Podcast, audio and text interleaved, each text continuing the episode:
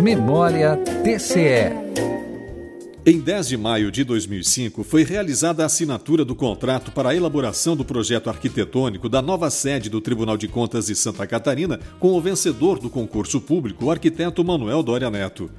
No dia seguinte, o TCE firmou parceria com a Transparência Brasil para o lançamento de sistemas voltados à transparência das licitações públicas.